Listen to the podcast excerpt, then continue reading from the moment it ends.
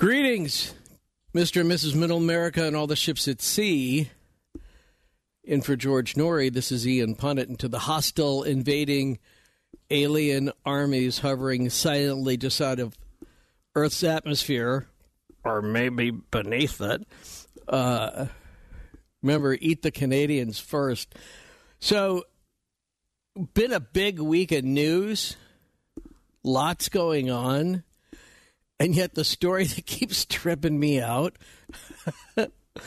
is the story about the starfish. Did you see that? Get back to that in a second. Uh, tonight, we have a, a guest. I think this will be fun. You know, I, I have to say it's been a it's been a minute since I've done a a show about underground bases or um, caves with reptilians or any of the other research that's been done by our guest tonight, uh, John Rhodes. I look forward to talking to him. I tell you up front because it's important. I always believe in transparency. Uh, that's like a bridge too far for me. I mean, I really enjoy the shows, and I hope you'll enjoy this one. I know I will. But I can't quite get my mind around the the science, if you will, of it. Like, what are the physics of it? I just watched this great series on, I think it was on Netflix, hosted by Morgan Freeman about the creation of the planet. And there were lots of things in there that make me go, what? You know, I mean, it's not that. It's not that we know everything or that we're not still learning new things about our environment, but this is one I think we would know. Um, so we'll get back to that coming up in just a moment. Also, coming up tomorrow night on Coast to Coast, we'll talk about holy food. This is a great book uh, about the sacramental use of food, about the importance of food uh, in religion and in the way in which we conduct our lives. And it may become increasingly more important again if the climate keeps changing. I don't know if you saw that story but uh, there's another year of El Nino on the way. And this El Nino weather pattern really does affect the way crops can be grown in spring, how late harvest goes or doesn't. I mean, so if food becomes more scarce or we reach a kind of, you know, if, we, if we're eating like blue cubes coming up or something, it is going to change our society uh, there is this age old connection between the scarcity of food and and how it's formed us as people, and we'll do that as the main guest coming up tomorrow night on Coast to Coast, and then our friend John Pelton Young, who is, is John? God, you know, I'm so sorry. I just for a moment it's Robert, and I just I kind of like blanked out for a second um, it's Robert Young Pelton. I do that all the time with him. In fact, I have to look up his name like three times because I keep flipping the names around. He's one of my favorite guests, too, which is funny. Um, but he's going to talk about the world a little bit. He's traveled by foot. Uh, he's met with the mullahs. He's met with these tribes. He's met with a lot of the different people that are in the the news today. And we'll talk about that tomorrow night with, let me try it again, Robert Young Pelton. uh, but first, um, let's get to the let's get to the subject which pushes us all uh, about reptilians. And let me say before I do, back to the starfish thing, which I put a pin in. I don't know if you saw this story. CNN was reporting a new scientific breakthrough that finally explains how starfish are constructed. I mean, it falls under you know sort of these interesting topologies, and you know we've learned a lot about starfish over the years. Uh, and we kind of romanticize it because it's in the shape of a star, and we have stars on the beach and stars in the sky and all of that. Uh, but the the real story that scientists believe they have determined once and for all I find it's like one of the trippiest things I've read about in a long time, which is sort of a perfect introduction into our topic next. And then we'll do open lines on Coast to Coast AM. This is Ian Punnett. Well, let me wrap up that CNN story so that we can go into our main guest before we do open lines on coast to coast because I think the two are kind of interrelated. Uh, and I say that because I believe we're always learning new things. And there are things that have been with us for millennia that we thought we understood but don't.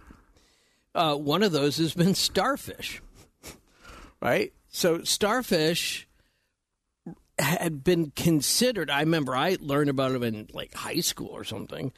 Um, and then when I was uh, scuba diving for a while, we used to encounter them all the time, uh, big and small. That starfish supposedly had this layer of tube feet beneath them uh, that could help move the marine creature along the seafloor, uh, and then essentially feed that f- five slit kind of gullet that it used to collect and pass up food.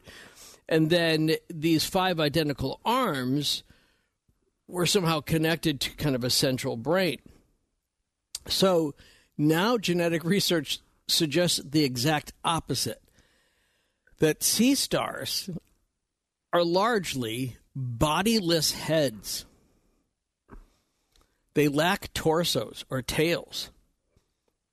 Um, and that they are just kind of like a head that has learned how to walk. oh, man you know, I mean, that's like right out of sci-fi stuff. So I, I passed that along to you. You can Google it. You can find out more. It was in CNN's Wonder Theory Science newsletter. But again, that brings me back to well, what else don't we know? Uh, John Rhodes is a researcher. He is known affectionately um, as uh, the crypto hunter, and he joins us now on Coast to Coast. Hi, John. Hi, Ian. How are you doing this evening? I'm doing great. I loved reading through your website, and I can tell. I mean, there's like a line where it's like, okay, t- that's really interesting, interesting. Dotted line and then big black line. I can't seem to get over.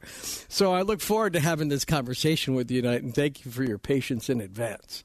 No, no problem at all. I look forward to talking with you and listening to, to questions from the audience, of course. Good. Because your basic FAQ page is good.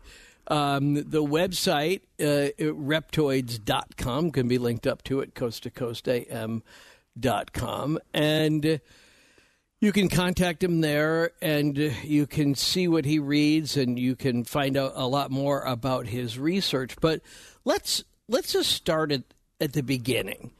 Okay, so I I imagine the there has to be some sort of lineage, some sort of origin story, something that you link that brings us back to how is it that reptile like alien creatures are here with us coexisting but mostly underground? Well, that's the key question. Um, it looks like you know our Earth produces some quite fantastic creatures over time, like you were just mentioning with the starfish, uh, tar- starfish, the bodiless brain walking yeah. around on two it's legs. so freaky. It's just so weird. I mean, it's like right. there's that Ray Milland movie I keep thinking about, right, or whatever. Oh, yeah, with Rosey Grier. yeah, exactly. All right, so so you, you think? Yeah, we're learning about that, right? So what what can you verify? Um, the the real backbone to when I started getting seriously involved in this is not is of course listening to the patterns of individuals and their um, their abductions or their sightings back in the very early 1990s. Um, I kind of listened to what they had to say, and I and I heard that it was different than what everybody else was talking about. And I went on the internet, what was the internet at that time, and there was absolutely zero mention of reptilians on the internet. It was quite remarkable. And I was thinking, well, why hasn't anybody at least talked about this? And uh, what I found was is that um, uh, these cases, when you started pursuing the science behind it and the potential for that these creatures being here, these beings, I should respectfully say, um, that um, there was a paleontologist by the name of Dale Russell, and Dale Russell with uh, was approached by NASA to, and asked about what would um, aliens look like on a different planet. And what he did with his um, associate up in the Museum of Canada, up in Ottawa, uh, the Museum of Nature up in, in Ottawa, they produced a um, a model of what the dinosaur called Troodon, which was walking upright on two legs, and he had a nice grasping thumb. It was kind of unusual, and his brain was starting to get larger than the other dinosaurs. He was walking up on two legs. His eyes were coming from this. Over time, they could tell the eyes were moving more towards each other, allowing uh, by, uh, allowing um, stereo vision, which allows you to have better depth perception. And what he did is he produced this model and presented it to NASA, and it was basically of a humanoid reptile. And he said, given the morphological changes over time that we can see, if um, the dinosaurs had not been wiped out, almost because birds survived or dinosaurs that became the birds. Right, right. Um, what would these creatures look like? And the model was this very striking image. And I looked at it and I couldn't believe it. I actually called him up and I said, uh, Mr. Russell, I said, it's hard to believe that these things could be the way they are, and I'm interested in researching this. And he was very open and talked about the difficulties he encountered uh, from his, also from his fellow colleagues. And he said to me towards the end of the conversation that really the pursuit of this question would not be professionally economical, which means that you're going to be you're going to be finding it hard as a you're going to be hounded. to, yes, you're going to be finding it hard to pay your bills as a scientist if you start pursuing this line of thought. And um, th- not only uh, were uh, NASA involved, also over in Los Alamos in the 1980s, they had a fellow colloquium meeting to discuss extraterrestrials, which included Frank Drake, and they actually addressed the whole issue of Dale Russell's dinosauroid. They called it the dinosauroid. And um, they said this could potentially be something that we're looking at uh, on another planet. But then I started thinking, well, wait a minute, some of the most ancient records here on Earth talk about uh, reptiles that had a humanoid form or at least could talk. And I mean, biblically, they received these stories from ancient times, you know, to say what kind of truth is in this little nugget here. Right. Because remember, the original religious text that the Jews had, they actually talk about the serpent in the Garden of Eden as having two legs of a man and two arms of a man that could actually run through the garden after Adam, threateningly. Right. And but, he was, as, they say, he was as tall as a camel. So when I started hearing these scientific reports projecting what would have happened, and then we know the birds survived, and they they flourished and they diversified considerably over time, and they don't repre- they don't look like dinosaurs like we would think dinosaurs would look like. Then it, gave, it started occurring to me, but maybe we're getting something where we have a remote group of these creatures who may have also survived underground in the in, a, in an environment that reptiles are quite used to, and could they have evolved over time parallel to mankind on the surface? And this seemed to fit a lot of the mythologies that we had from ranging from Near Eastern to Middle Eastern to Asian and also to Western mythologies or religions and the books that talked about the ancient times.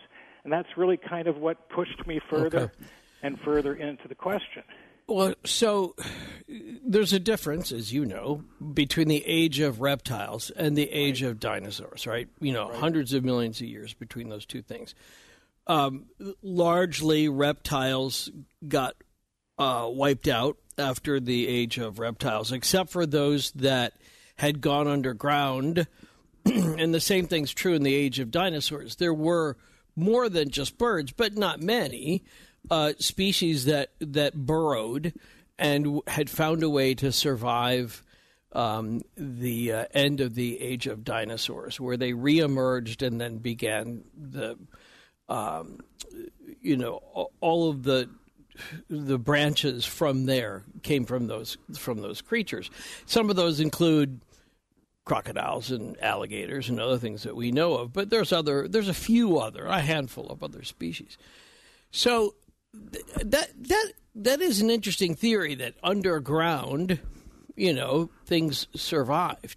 But how, how tell me about this concept though that a rep a reptile with a developing brain and uh, is it bicameral vision um, would be able, able to walk on two legs. Is there any evidence that that well, particular yeah, dinosaur ever lived yeah, underground? di- the Troodon was already walking on two legs. A lot of people right. realize most of the dinosaurs were uh, going into bipedalism. Right. Well, a lot of them were. A lot of them were right, and especially even right. the ones that walked on all fours still fed by you know by by leaning backward and depending on their back legs. But let's not miss the question: Is there any evidence that says the Troodon at any time was a was living under the ground? No, there isn't any evidence of that. Okay. Um, but we've got to remember that m- most reptiles do seek cover under some sort of shelter. They're not just sleeping out in the True. open all the time. And well, they, is, they're right. ectothermic, so they've got to they've got to preserve their body temperatures. Yeah, no, and I totally get that. If they're underground, we've just barely skimmed the surface of our planet. We haven't even walked on every meter of our planet so you, that you know there's an entire underworld under our feet that's unexplored. Um, one two thousandths of the Earth's surface actually has entrances into caverns and caves. Yeah. And most people don't go into those caverns and caves. And ever since the 1988 Federal Cave Resources Act went into effect, um, that basically made it forbidden for people to go walking into caves without a federal cave expert. Sure. And they say if you do, you can go to jail. No, no, I, I, interesting, but I, to the degree that it, it is germane to the actual creature. So, th- and this is again, this is my skepticism showing, but if it's so, there are evolutionary motives, right? There are forces that impact species, and it. I just try. I'm trying to figure out what in this concept of reptiles going underground and continuing to pursue bipedalism and um, that they had, you know, as you said, sort of rudimentary opposing thumbs, and that they had a developing brain. What was the, what was the, why, why were they morphing? What was, what was being exerted on them that they would continue to morph as though they were living on the surface? Um, I think that we're talking about a convergence, an evolutionary convergence, which means that the that the environment itself has pressures on the physical form that tend to push things in, in different ways. Right. Lack of oxygen, lack of food. right. Sort of and you know, there's a um, paleontologist by the name of Simon Conway. Conway over in England, and he believes that reptiles and humans could eh, have also achieved a convergent evolution over time. And so, so th- we've got other scientists that look at these body forms and they go, well, morphological changes over happen over time. Sometimes, according to the, the teachings of evolution, we get these periods called punctuated equilibriums. Sure. Which is a it's, scientific term meaning that right. evolution, some process happens on the planet to where things can change shape rather quickly. Um, the sea anemone is one uh, that used to be like these spiny little creatures. They are the spiny little creatures you don't dare step on. I've stepped on quite a few, and pulled those thorns out, right. those spikes. Um, but uh, a long time ago, they were rather flowery, beautiful creatures, and then it seems like overnight, all around the planet, they changed, not just in one area, but all around the planet. And so yeah. these periods are very fast. It's not slow change over long periods of time, but right. very fast changes. Uh, and and we're the, all under these pressures in our environments, and even humans, if you could speed it up, I'm sure have made the same type of changes in body size. I mean, you go to London, and some of the some of these older villages over in Europe, and you notice the houses are rather, some of them are rather small, and the front doors are rather small, and you're like, why is, Hobbits? why is everything so small? It's because a long time ago we didn't have six foot average heights or five foot Right. and it just wasn't that way. Yeah. Uh, and of course, the British are notoriously poor basketball players. Um, you're talking about the Stephen Jay Gould um, theory of punctuated equilibrium. I, I know a little bit about that, um, but that that that brings me back to though how sophisticated a vision you have for the re- these reptilians, and as you mentioned, the many entrances and exits that might exist. We'll find out more. John Rhodes is great. We're having a great time. It's a fun Friday night on Coast to Coast AM. This is Ian Punnett.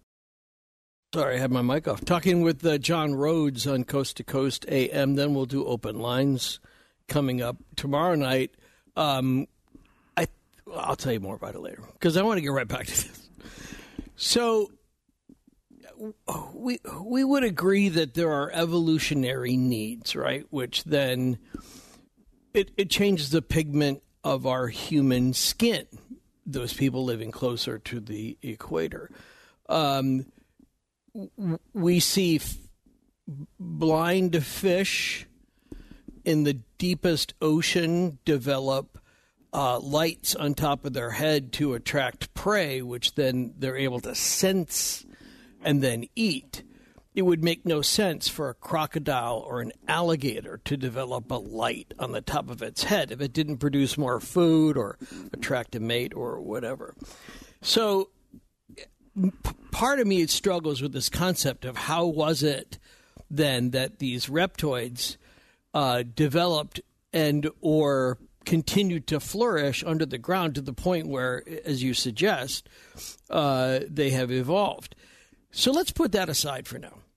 Uh, that having been said, explain how what you think the qual the qualitative research that you've done, all of the interviews, the collection of stories, what does it indicate to you about what's going on underneath our feet? Well, it's twofold, I believe, or almost threefold. Um, first of all, we have our own military industrial complex dug in around the planet, and we're talking about thousands of underground bases, not just a few, just I'm talking thousands. And Okay. it's not only here in the United States, in some of the other developed countries, and perhaps even undeveloped countries, they have them. Um, so we use that because our military has learned a long time ago the best place to hang out is underground. In World War One and a lot in World War Two, a lot of the war was fought in underground tunnels and underground bases that the Nazis had. That's one of the things about World War Two we don't see very often in the movies. Um, I've got um, you know reports of some of these underground bases are quite large. Right. And, I and, agree. For example, I'm going to just give you a, a quick one here. A lot of people don't realize. Um, in in a newspaper report of 1946 in the St. Louis Star and Times, they said that a gentleman by the name of Zantaro Tanaka, he was 26, a Jap- Japanese corporal, he was caught in Korea um, by the Soviets in, in 1945. He said, I'll read it here. I was blindfolded and put in on a train. We rode all night. The next day we were unloaded in Iman, and that's the name of the town. The name of the town has actually changed since then. We were hauled into trucks and pointed outside the city, given shovels and put to work. 50,000 prisoners were scooping the earth from a gigantic plain there to make an underground airport.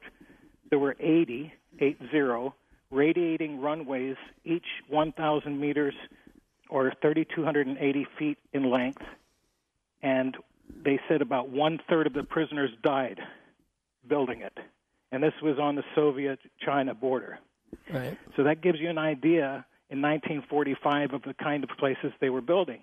Now we're talking about a, a, a hub-shaped circular airport or military installation that has runways faced in all directions, 80 of them, so they can just fire out aircraft like unbelievable, like the Thunderbirds in the old TV show. Thunderbirds are go. Yeah, Thunderbirds go. So um, when you hear of that, and then you put it together with the fact that um, um, ever since then, um, I've seen, I've read newspaper reports talking about um, large dirigibles in World War II being Right. stored underground in large underground hangars. I Right. haven't heard of any of those ever been being discovered or talked about. So we have all kinds of strange things going on underground by our own military.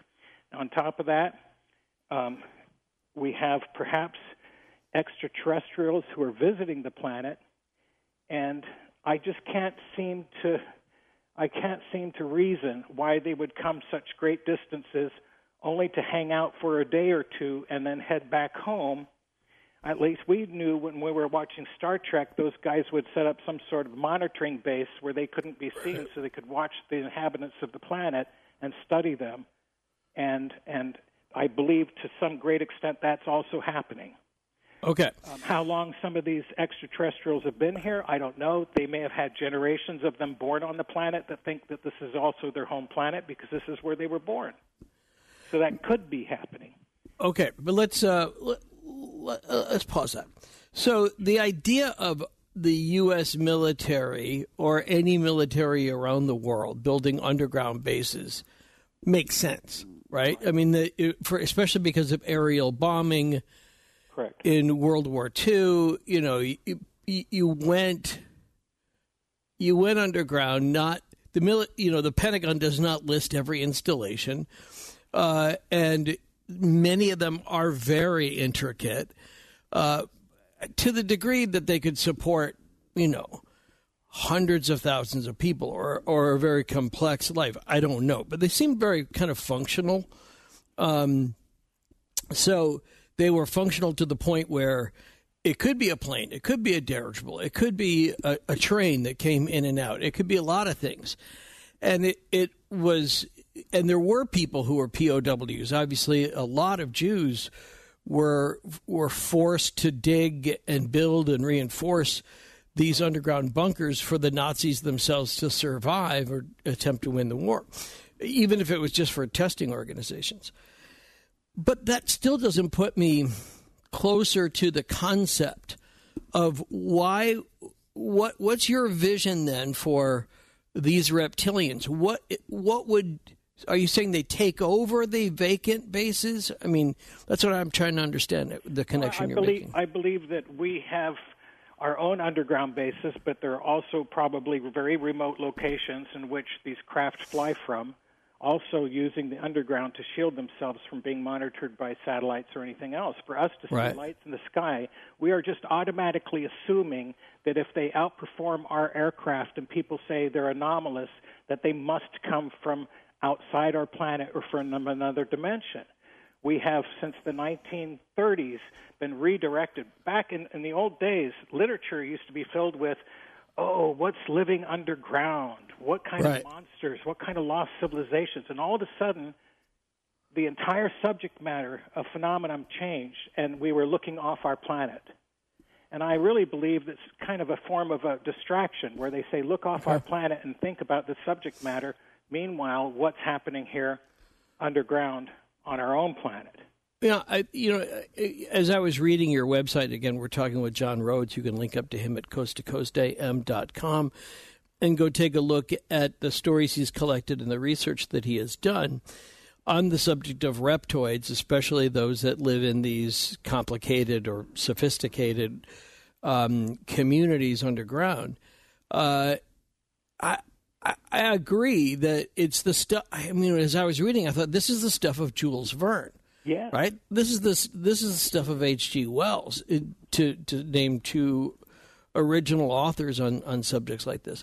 So Arthur Arthur C. Clarke. Let me just jump in Right. real quick. To- Arthur C. Clarke, when he wrote his book Childhood's End, he refers to the alien that came down to Earth as looking like the devil, and our classical our classical descriptions of the devil or of a of a reptile talking, and Right. the older descriptions, like I said, are uh, also of them walking. well, And- I get that, but remember that the other part of that Genesis narrative, of which I am very familiar, is that God created all of the creatures in the Garden of Eden without exception. So you know, it, there is no discussion of a of a serpentine like creature coming down from heaven, entering into the otherwise perfect garden. Um, I'll grant you, he's he's the only one. That serpent is the only thing that is mentioned as having the ability to talk or to communicate. Um, but that's again, that's kind of part of the story, right? That's just kind of part of the story. Uh, we don't, you know, remember these guys that wrote these religious works a long time ago. They were taking taking information that they were provided and writing it down in some sort of a digestible manner. And when right. they composed when they composed the Bible, they were basically including all of these myths from all around the world and trying to find out the common denominators between all of them, so they could invite members of other religions over to the Christian religion because oh oh you have in Babylon what you have a guy that was swallowed by a fish but we have that story as well. Well, that that predates Christianity, though. So that predates uh, that, right. That predates right. So I, but to make that point, it wasn't all over the world. It was all over the region that God took different names and different forms, and so this, in order to include every group, they're all kind of mashed in there together under the understanding that they're they're different names for the same thing. And so, yeah, the Babylonian exile is a good example. Uh, you know, there are other myths about Babylonian exile. There's other myth about about uh, a giant fish, a Noah narrative. I mean, there's all sort of a flood, obviously. Right. I mean, all sorts of it. But okay, so where again tell me the vision of what you think is going on underneath our feet right now. Well i think that we have uh, small groups of advanced cultures um, human and non-human living underground. And um, they feel very well preserved down there. If anything happens like some sort of cosmic disaster where everybody on earth is destroyed right. from a comet or something like that hitting the planet, they're they're going to survive because they're underground. Um, I think that most of them have retreated under there, if not for safety from the environment, from safety from us, because we are one vicious animal species group on the planet. Yeah, we're the most dangerous anyway. What about? Uh, what I read on Facebook someday? You know. Someday. Yeah, no, no, I'm with you there. If we go by social media, we are the most vicious. Hey, listen, when the aliens drive past Earth, they lock their doors. You know. That's funny. Um, all right, so but so then, but if we're talking about the Troodon and then the Troodon's descendants, um, it, if it continued to grow underground when the above ground dinosaurs have been wiped out, what would be the reason? Are you? Um, hmm, how how is it that that civilization goes on to be so sophisticated as you imagine? Well, I, I, I believe it's more. I wouldn't call it sophisticated because we have sophistication as well. But I think that because of the different brain types, their brains are working completely different than ours. Right. And so how we perceive science and what we can learn from it may be two different things. We have common things we could learn, but also things that are pretty distinct to how our brain is functioning and what it allows us to even think. Okay. And so uh, when you're talking about sophisticated learning, um, I, I've talked to some really, really intelligent people at times, you know, who are really sophisticated and at, and there's others at times that I've talked to that aren't. And I and it's not so much that they're all sophisticated. I believe that we have some maybe near, uh, near surface pocket groups of of creatures that also answer to the same physical description, like that was discovered in 1988 down in um, Bishopville, South Carolina. Which is a great, uh, which is a great tab on your website. Do you want to tell yeah, the story of Bishopville? Well, in 1990, uh, 1988, uh, a young boy was changing a tire out in the middle of the a swamp road, and it was a, it was late at night, early morning. And as he was changing the tire, he saw something running through the swamp area towards his direction, and he he said it was upright and it had glowing red eyes, and it was running fast towards him, and he got scared. He jumped Yeah. in his car, put through the rest of the tools in the front seat, jumped in the car, and started driving down the road. And something jumped on his roof, and he could actually see a hand reaching down, trying to reach through the window and grab the side mirror. And when he got back home, he was so he was so scared he couldn't talk, and his family he started going into a fit, and his family was wondering what's wrong. They called the sheriff Truesdale out, and Sheriff Truesdale's always kind of presented it. He's presented as like this local, you know, Southern sheriff, but this this gentleman was a good friend of mine. He was trained at the FBI uh, uh, courses over in, um, in, uh, with the FBI, so he's he's had a lot of training behind him. So he started investigating what was going on around there, and there were mo- multiple eyewitnesses that described something that was like a lizard man. He was about seven, seven and a half feet tall, had large arms. He had l- very muscular build, and um, and it, this was reported by several people. And in the end uh, of the entire um, years and years of going through these different cases where people said their cars were kind of mauled and they think it Right. may have been by the lizard man. Some of these may have been hoaxes, but some of them certainly weren't because um, when the gentleman, when the young boy was brought into the station, he passed lie detector tests twice. Okay, about what he had seen Right. and you know, to uh, uh, Mr. Truesdale died just recently, and he said to me, no matter what's going on, he says it's not normal, and he says in those swamps in there, nobody can get in; they're so thick. He said, so you could have anything living in those swamps, deep in the swamps, and we wouldn't know it. And, and this is the same kind of thing where people have gone down to Bishopville and they said, no, this has got to be Bigfoot because people are fully invested in their research. So they'll try and go into other areas where it's the drawings and everything that's described is talking about a reptilian humanoid, but they come down and say, no, it must have been Bigfoot because that's what they know. Right. Yeah. Yeah. Yeah, There's do you have a- confirmation bias. Uh, what? What do? You, what do you? What's the image then that you have in your head that you think is closest to what this guy had in Bishopville? Oh, you mean as far as in, in the social in media? What it looks like? What it looks like? I mean, Okay, so well, I can give you a physical description. We're Okay. talking about we're talking about beings that are um, on average height. The ones that have been seen have been about anywhere from six and a half to about seven and a half to eight foot tall. okay. Large muscular arms and legs. They have scales across their body. The scales on their chest are more broad, like plates. Um, they, their head is large. It's got a little bit of a crown on the top, kind of like a, a gorilla. And they have um, no hair.